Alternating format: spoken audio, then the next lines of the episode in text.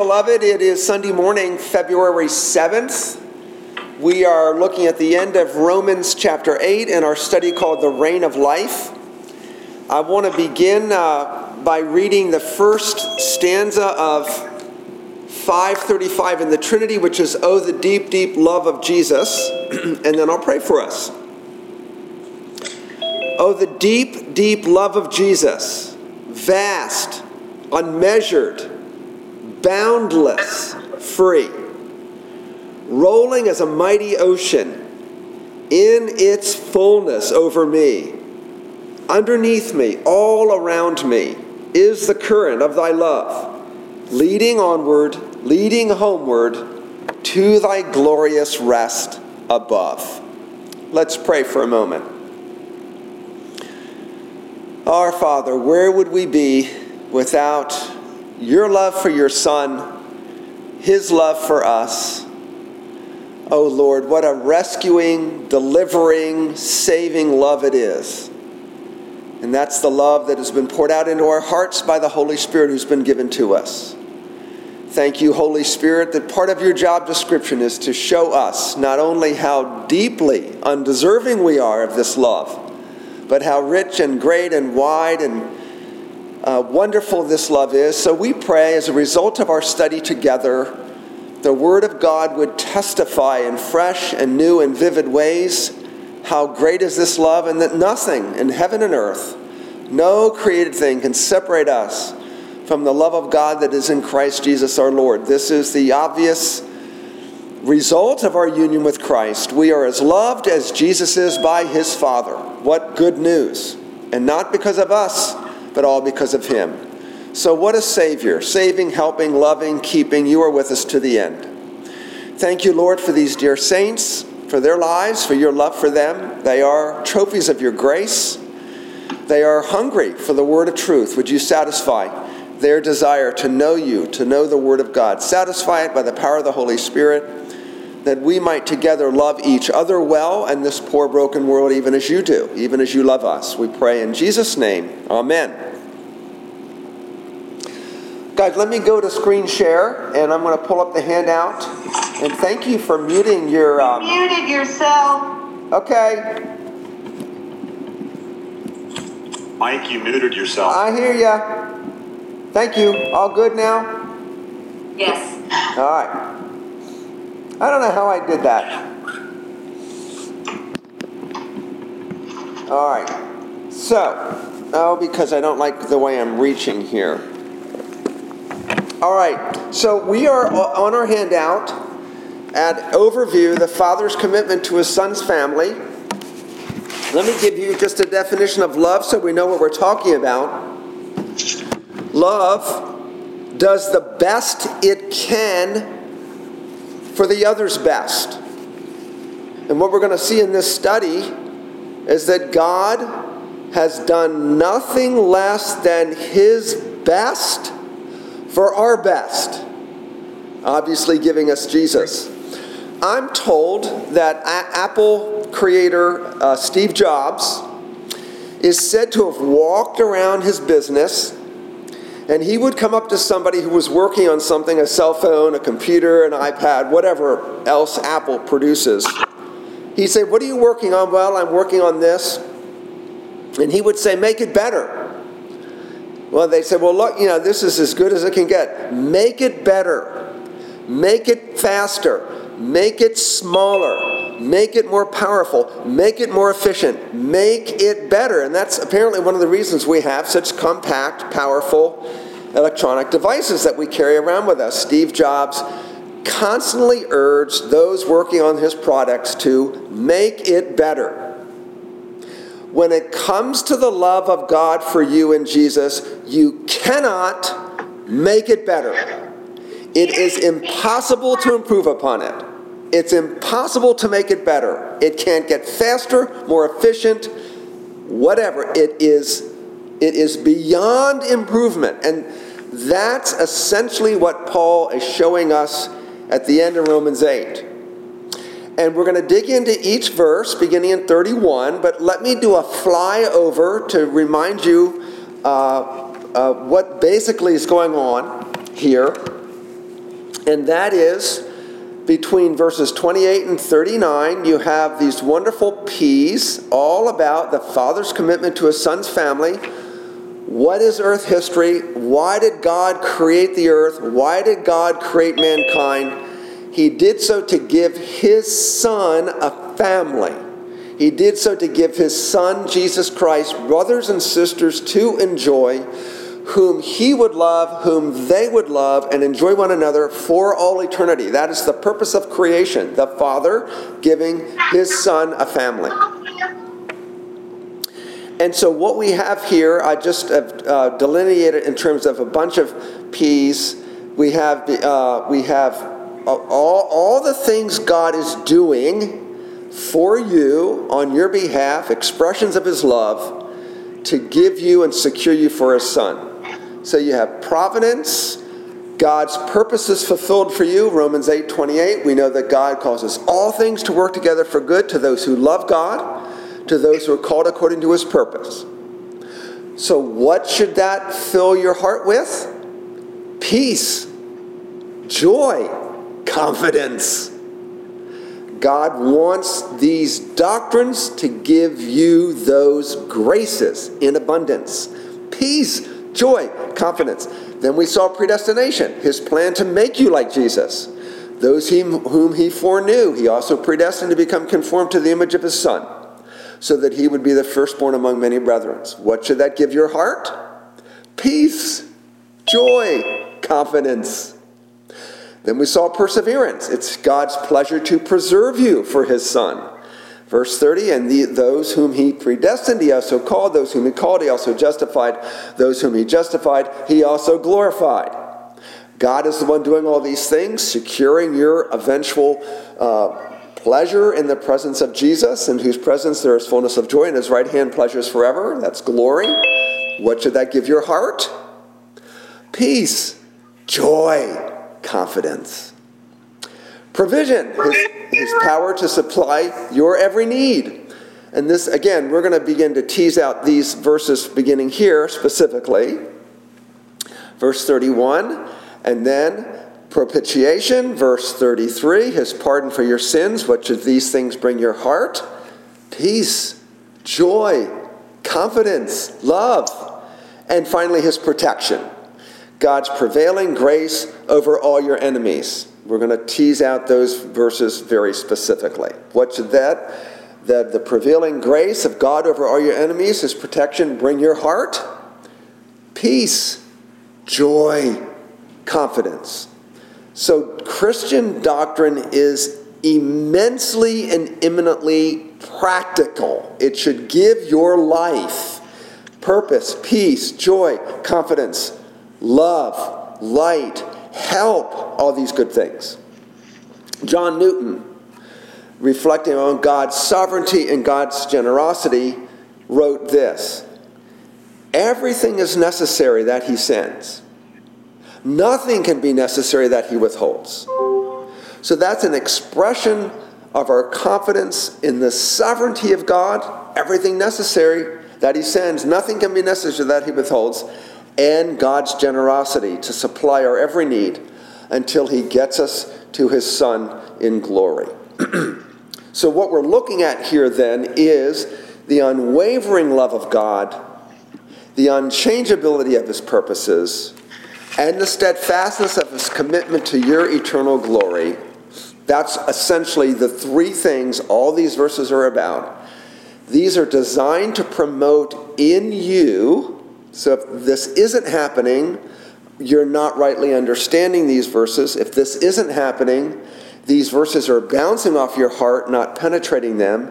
If these things aren't happening, there is a default somewhere in your understanding or application. Doctrine is meant to change us existentially, to make a difference in the way that we live. Doctrine is meant as water and fertilizer and sunshine on a seed to bring forth fruit.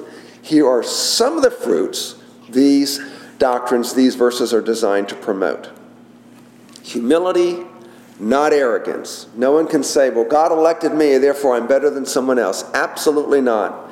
Christian is, Christianity is the only religion in the world that you can't brag about being in it because you're a Christian in spite of yourself. And what it took was God Himself dying for you when you were His enemy to bring you into relationship with Himself. You add nothing to your salvation but sin. Nothing.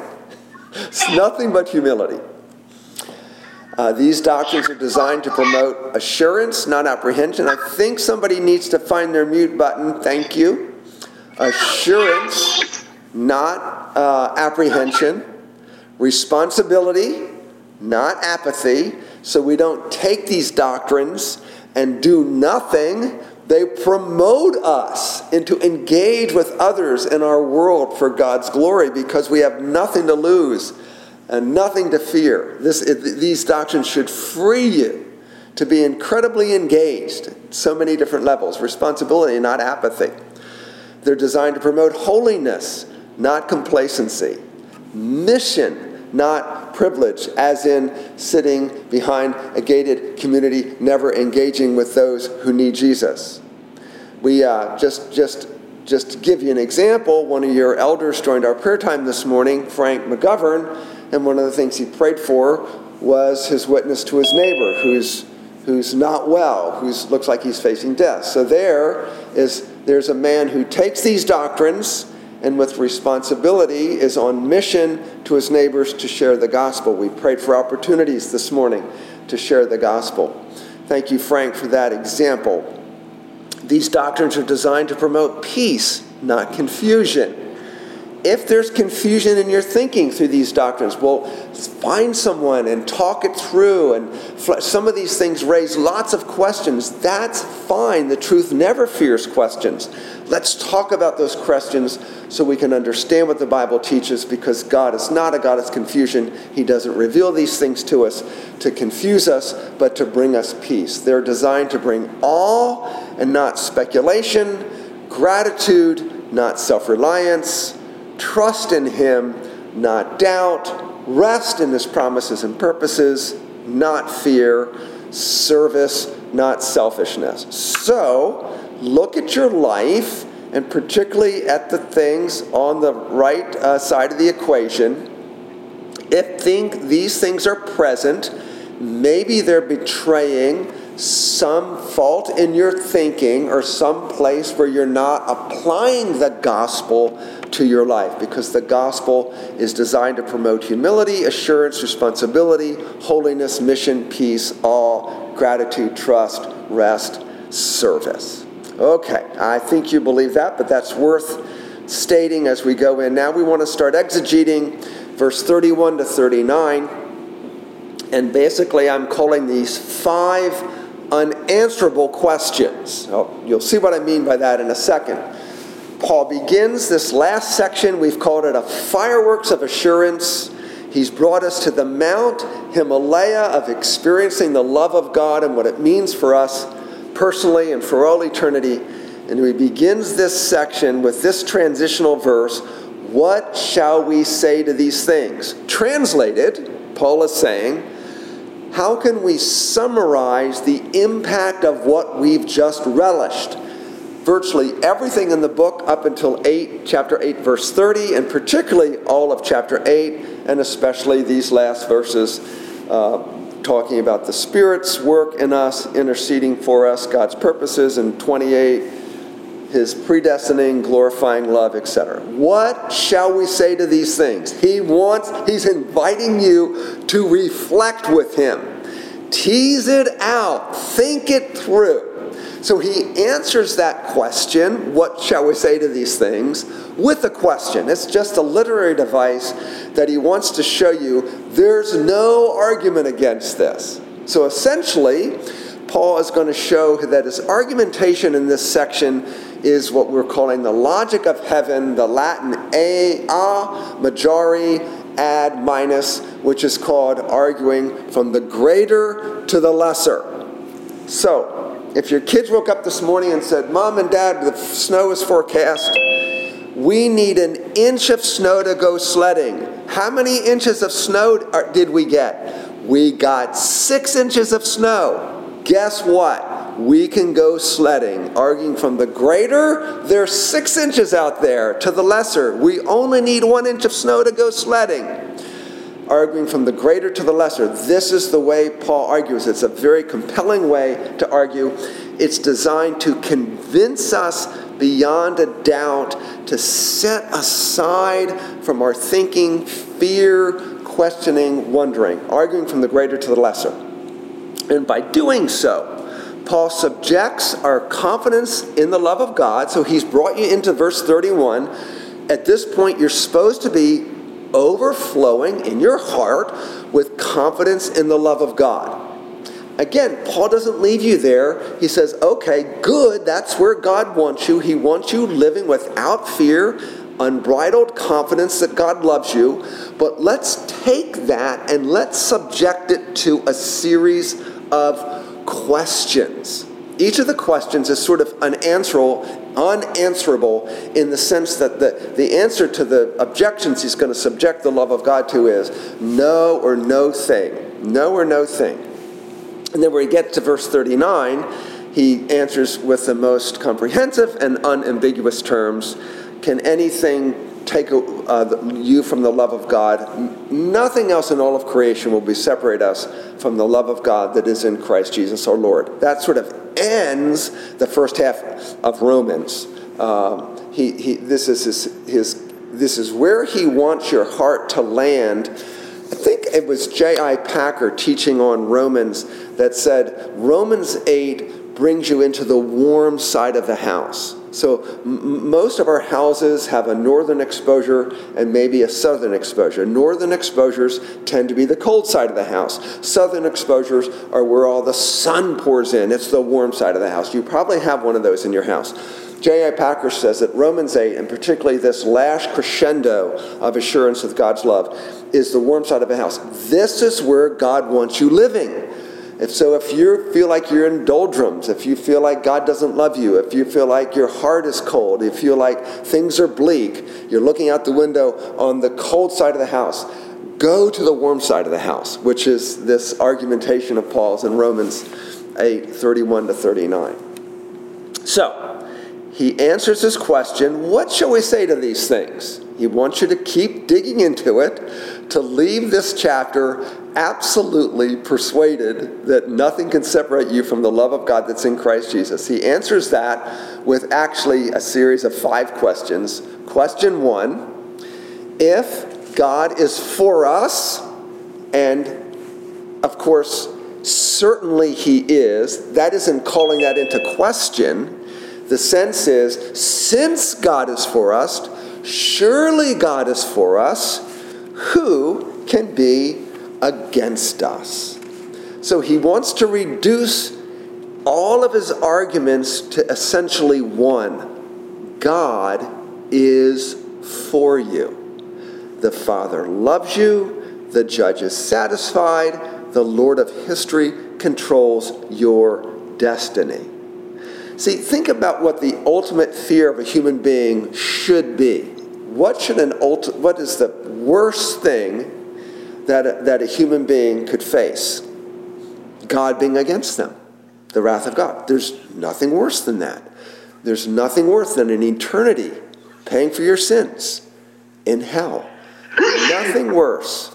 We need a, a mute button. Thank you out there. Nothing worse than God being against you. It's interesting in that First Peter passage uh, 1 Peter 5, where he enjoins humility to us, he says, God gives grace to the humble and he opposes the proud. That's the worst thing that, that a humble person would want God opposing them. So, if God is for us, and certainly He is, He raises the question who can be against us? If God is for us, then there's nothing greater than God. Nothing could be against us.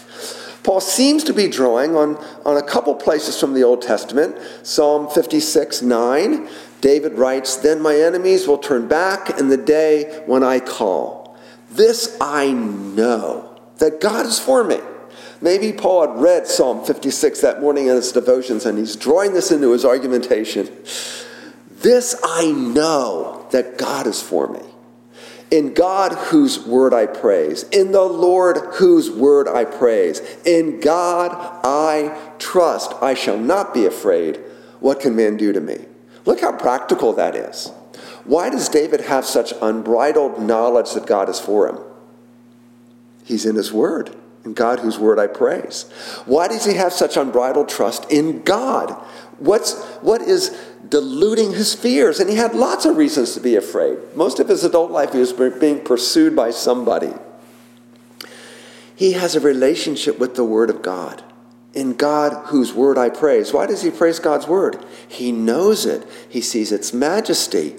It, to him, it's like honey. It's better than silver and gold. It has all those glorious qualities that are detailed in Psalm 19 and Psalm 119. In God I trust, I will not be afraid. So if God is your trust, there's nothing you should fear. What can man do to me? Man is tiny, small. It's like you're walking outside and there's this half of a worm on the street. Are you afraid of that worm? Of course not. That's man compared to God being for you. And then Psalm 118. Verse 5 Out of my distress I called on the Lord. The Lord answered me and set me free. The Lord is on my side. I will not fear. What can man do to me? The Lord is on my side as my helper. I shall look in triumph on those who hate me. Uh, that, that very idea is picked up in Hebrews 13:6. You can reference that sometime if you want to. So there you go. Paul may have been looking at these Psalms as he's drawing on his argumentation, arguing from the greater, if God is for me, to the lesser, I'm never going to fear a man. Think about what Jesus said in his public teaching. Don't fear those who kill the body, but cannot kill the soul. Rather, fear him who can destroy both soul and body in hell. So there's a sense in which the fear of hell, the terror of hell, that's okay to drive us to salvation. You've heard of fire and brimstone preaching. The threat of eternal uh, damnation is that's okay. Jesus is, is saying, in a sense, may that drive you to God and not fear human beings. You don't want your life in a prison of fearing people who can kill the body. There's something far, far greater than that, and that's the fear of the Lord. So the terror of hell drives us to God, and we no longer are in terror of God. It's the fear of the Lord that is a reverence and awe, a delight, a sense of, you are so wonderful. I can't imagine doing anything to disappoint you. You are so splendid and glorious and loving and kind and merciful. I want all of my life to be a response of joyful gratitude toward that. That's the fear of the Lord that we experience once we're saved. Okay, guys, question one. If God is for us, who can be against us? Do you see how he's arguing from the greater? If God, who can be against us? There's nothing greater than God. Everything is less than God. We shouldn't fear any of those lesser things. Question two. Ooh, this is, we're just on such holy ground here on verse 32. He who did not spare his own son, but gave him up for us all how will he not also, with him, graciously give us all things? So think about why Paul raises this question. If you go back to question one, if God is for us, who can be against us? We can reason from the person of God, there's nothing greater than God, and therefore everything is less than God. But then we can wonder okay, in exactly what way has God shown that He's for me? Is there evidence? Can I point to something? Paul anticipates that. So that's what the background to this question. Oh, you want evidence? He who did not spare his own son, but gave him up for us all. Do you hear the assumption in the beginning of this verse? God who did not spare his own son given your natural state as God's enemy, given your natural condition as wretched, sinful, vile hater of God, and God was asked to give up his son for you, the reasonable, logical thing to say would be, No way! I'm not giving up my son for those kinds of people. Maybe for really good people, there'd be something of an exchange. So the assumption behind the beginning of the verse, he who did not spare his own son, assumes God would be absolutely right. He would be in his clear mind. God would be just to not give up his sinless, flawless, glorious, beautiful, eternal, beloved Son for his enemies. But this is in fact what he did. He who did not spare his own Son, but gave him up for us all. He gave him up for us as a sacrifice in our place, a substitutionary sacrifice. Christ was given up for us. We deserved the cross. We deserved that horrific death. Jesus met the demands of justice, taking our sins in our place. So, what you hear in this probably are echoes of Genesis 22, verse 12, where the angel of the Lord instructs Abraham to offer up Isaac as a sacrifice. And, and of course, Abraham is willing to do it, and at the last second, the hand of knife of judgment is stayed, and the angel reflects, You have not withheld your son, your only son. This, this picture of God the Father not withholding, his, being willing to give up his son for us, his only son. And you then hear echoes of Isaiah 53 6. The Lord has laid on him the iniquity of us all. Jesus indeed went under the knife of judgment, that sacrifice that our sins deserved. You hear in this echoes of Galatians 2.20. Uh, uh, this, that the Son of God loved me and gave himself up for me. How's the love of God demonstrated? Jesus gave himself up for you when you didn't deserve it, a sinless sacrifice satisfying to the Father. Glory, glory, glory to God. And Paul had already said in, uh, in Romans 4 that he was delivered up for our transgressions. So think about it this way we give our kids Christmas gifts and birthday gifts. At their age, we just write them a check. So Janice and I say, you know, what's a reasonable amount of money for a Christmas gift? So we write the check or we get the bill and we put in a Christmas card. Here you go. Now, is it true that we could have given them more money? Let's just suppose it's $50. So our children open up their Christmas card, they look at it, Merry Christmas, we love you, here's a $50 bill. Is it true that we could have given them more than $50? Yeah, that's true. That's, that's true. In the case of what God has given you in Jesus, He could not have given more.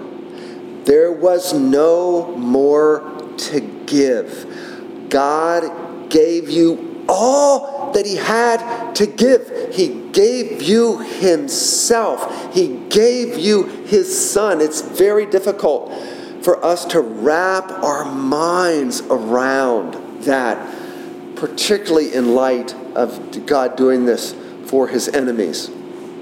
I heard a story one time it may be apocryphal, it may be true, I don't know, but I'm going to share it because I think it illustrates the point. There was a wealthy man who had a magnificent art collection. He died, and in his will, he determined that the art would be auctioned off.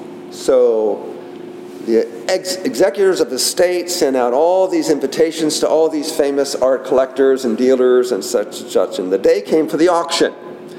All these magnificent paintings were there, all the uh, people were sitting ready for the auction, and the auctioneer started the auction by saying, Okay, first painting to bid on is this portrait of the wealthy man's son. And it turned out it was a very inferior piece of art. It's not something any collector would have been drawn to. It was mediocre, but nonetheless, it was this piece of art that this wealthy man had. It was a portrait of his son and everyone was sitting on their you know their little paddles with their numbers. Nobody was saying anything. No so time passed it gets very tense. All these collectors want to get on to the important stuff. What's wrong? Come on come on.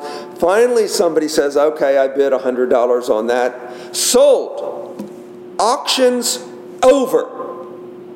And all the people there are stunned. What? Yes, the auctioneer said it was stipulated in the wealthy man's will that whoever takes the son gets it all. So, this person who bought the portrait of the son for $100 got the entire art collection. That's what this verse is saying. Whoever gets the son gets it all. Do you see the reasoning from the greater to the lesser? He who did not spare his own son, but gave him up for us all. How will he not also with him graciously give us all things? There's no more that God could give you in his son.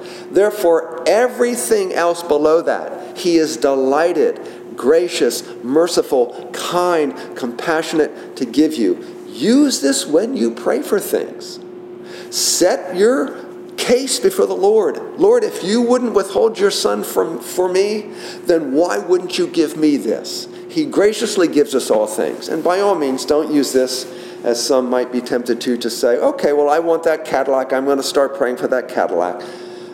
All things refers at least to all things necessary in your life to enjoy, know, and glorify God. All things necessary to live, enjoy, know, taste, and see that the Lord is good. That's the all things that's in view here. And should we pray for our daily bread? Somebody famous taught us to. Give us this day our daily bread. Of course, praying for our basic needs. But we have needs that exceed bread and a roof over our heads and clothes, all of which Jesus tells us don't worry about. My Father's committed to giving you those even before you ask them. But we go and we plead our case before the Father and we say, You didn't spare your son. You should have spared him for me, for somebody like me. He delivered himself up for me. Now, you and your son, will you not graciously, out of grace, out of mercy, give me the things I need to know you enjoy you, see you, savor you, glorify you, make you known, reveal your love to other people? Of course, He will. That's question two. Question three, verse 33 Who shall bring any charge against God's elect? It is God who justifies. So, trying to connect the verses here, why does Paul go here in his thinking? Because he understands that the more you grow as a Christian, the more you grow in your sense of the love of Jesus for you, the more unlovely you feel. Because the more you see Jesus, the more you see you are not like Jesus. Remember David, whose word I praise? The more you know the Word of God, yes, the more you praise it, but the more that Word exposes your heart. It exposes your sin. It exposes your pride. So, a person with a tender conscience experiencing the love of God feels like, oh my goodness, I, I have this guilt. I have this sense of condemnation. I have this sense of letting God down. Paul then walks you into a courtroom where you, the believer, are on trial. And the judge calls forward the prosecution. There's Mike Sherritt, this person who belongs to Jesus. May the prosecution come forward with their case against Mike. No one comes forward. Prosecution, come forward. No one comes forward. Because God, the judge, is satisfied. God the judge gave up his son for you. You are acquitted. You are not guilty. You are declared righteous in Jesus. You are completely cleansed of your sins. He has buried your sins in the depths of the sea, removed them as far as the east is from the west. There is no one to bring a charge against you. it's God who justifies. Maybe in view here uh, Paul is thinking of that scene in Zechariah, the Old Testament prophet, chapter 3, 1 through 5, where Satan is accusing Joshua the high priest. And the accusation is put to rest because God is the one who's going to justify by his grace, by his sacrifice. So, for the tender conscience person, who will bring a charge against God's elect? You know people who could charge you. Satan wants to charge you. He's the accuser of the brethren. We have the claims of justice satisfied on our behalf because of the gospel, and so it is God who justifies. When God says, I'm satisfied, no one can overrule that. God has justified.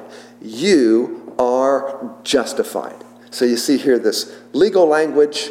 Um, people who are feeling unworthy of being called children due to their sin are, and, and uh, any, anyone else who has the dirt on you, particularly the evil one, uh, God says, No, I got your case. My son is your justification. My son is your righteousness. My son is your sin offering. We all have this glorious, unshakable, unthwartable salvation in Jesus. Okay, that's question three. Question four. he teases us out a little bit more. Who is to condemn? He's still got you in the courtroom because condemnation is legal language. And I, I, I think Paul is still sensitive to the tender conscience person who, you know, ever since the Garden of Eden, when we were created by God, we were created to be accepted by God by our performance. This was the original trial period. Adam and Eve in the garden, don't eat of that tree, obey me, do the right thing, and you will be accepted. So we were originally fashioned to relate to God on the basis of our obedience. We sinned. But since we've been kicked out of the garden, there still is in us this need to prove ourselves by our own doing, this need to show we're worthy, this need to earn our unrighteousness before God. This is why the gospel is so counterintuitive for people. It's why the gospel is so difficult for uh, people to believe. It's why so many churches preach works right, righteousness and not the gospel, because works righteousness appeals to the human spirit. So Paul is anticipating the tender conscience person who's saying, I know Jesus loves me, but I still sin. I deserve death. Will justice find me out? Will justice find me out? Paul says, Who is to condemn? Satan might try, other people might try, your conscience might try. How does he answer it? Christ Jesus is the one who died more than that, who was raised, who is at the right hand of God, who was interceding for us. This allusion to the right hand of God may be drawing on Psalm 110, David's vision of the exalted Christ with God sitting at the right hand. What does he do? Paul always comes back to the work of Christ in the gospel as the sole basis of our freedom from condemnation, as the sole basis of our justification, as the sole basis of our acceptance before God. Why does God accept us? On the merits of what Jesus has done. Christ, Jesus is the one who died. You can't die and pay for your sins. He can. More than that, who was raised. It takes the resurrection of Christ to put the final mark on your salvation because if Jesus just dies without a resurrection, there's no evidence that sacrifice was accepted. And Christ died to get you to eternity. Therefore, he had to get to eternity to be representative before God. So he died, he was raised, who is at the right hand um, who is indeed interceding for us. You see the intercession of Christ. Um, uh, we're to we'll see it in a little bit. Well, I'm sorry, we've, we've seen it in our study before, but here is Jesus pleading. And what is the Lord pleading? What is the Lord pleading for you? Um, he is pleading his accomplishment, his performance. So you might watch the Super Bowl later this evening. And the Super Bowl is going to award an MVP to somebody. Let's just suppose, for the sake of the illustration, the Super Bowl MVP goes to a quarterback, Patrick Mahomes, Tom Brady. And they're interviewed. They will likely say something like this Hey, I couldn't have done this without my lineman who blocked well for me. I couldn't have done this without my teammates. I couldn't have done this without great coaching. The MVP will probably say something like this that. That is not what Jesus is saying before his Father interceding for you. He is not pleading how good you are, how sincere you are, how much you pray, how much you praise, how much you love Him. He is interceding that He died and He was raised for you. He is interceding His merits on your behalf. Some commentators think that Paul is drawing on Isaiah 50, verse 9, where we read, But the Lord God helps me, therefore I have not been disgraced. Therefore, I have set my face like a flint. Jesus actually uses that phrase when he talks about going to Jerusalem to die for us. And I know that I shall not be put to shame. He who vindicates me is near. Who will contend with me? Let us stand up together. Who is my adversary? Let him come near to me. Behold, the Lord God helps me. Who will declare me guilty?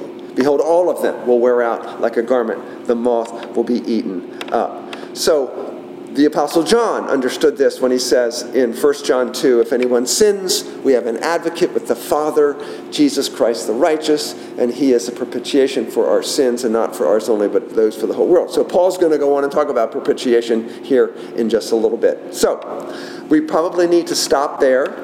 I hope you see that again, Paul's reading, uh, excuse, excuse me, reasoning from the greater to the lesser if God won't condemn you, there's no one to condemn you.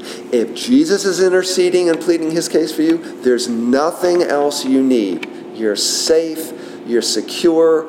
If it's unthinkable that the Father could turn away his Son at having been seated at the right hand of his Father, then it's unthinkable you could be turned away because you are as secure as Jesus is for all eternity, being united to Jesus by faith. So we'll stop there. We're out of time. I will leave stop share so I can see your lovely faces. There you are. Let me thank you again for joining us. And we can say hi to each other. Thank you. Thank you. You're welcome, guys. Thanks, Mike. All right, Frank. You all be Thank you. y'all be encouraged. Thanks, Mike. So we will finish Thank room. you so we- much. That was awesome. you're welcome. We'll Hi, finish. baby Addie. Hi. Oh, girl. Thanks, Mike. Hi, everyone. You're welcome. We will finish Romans Hey. 8 next week. Hi, Grace. How you doing? Oh, Good job. Praying for your sermon. yes, please do. So on loving one another, more more of the same kind of. All right, you all. See ya. The same is good. Yes. I'll take more to somebody. Hey, I'm in town all week. If anybody wants to say hi. All right, you guys. Thank you. Good day. Bye. You too. Bye bye.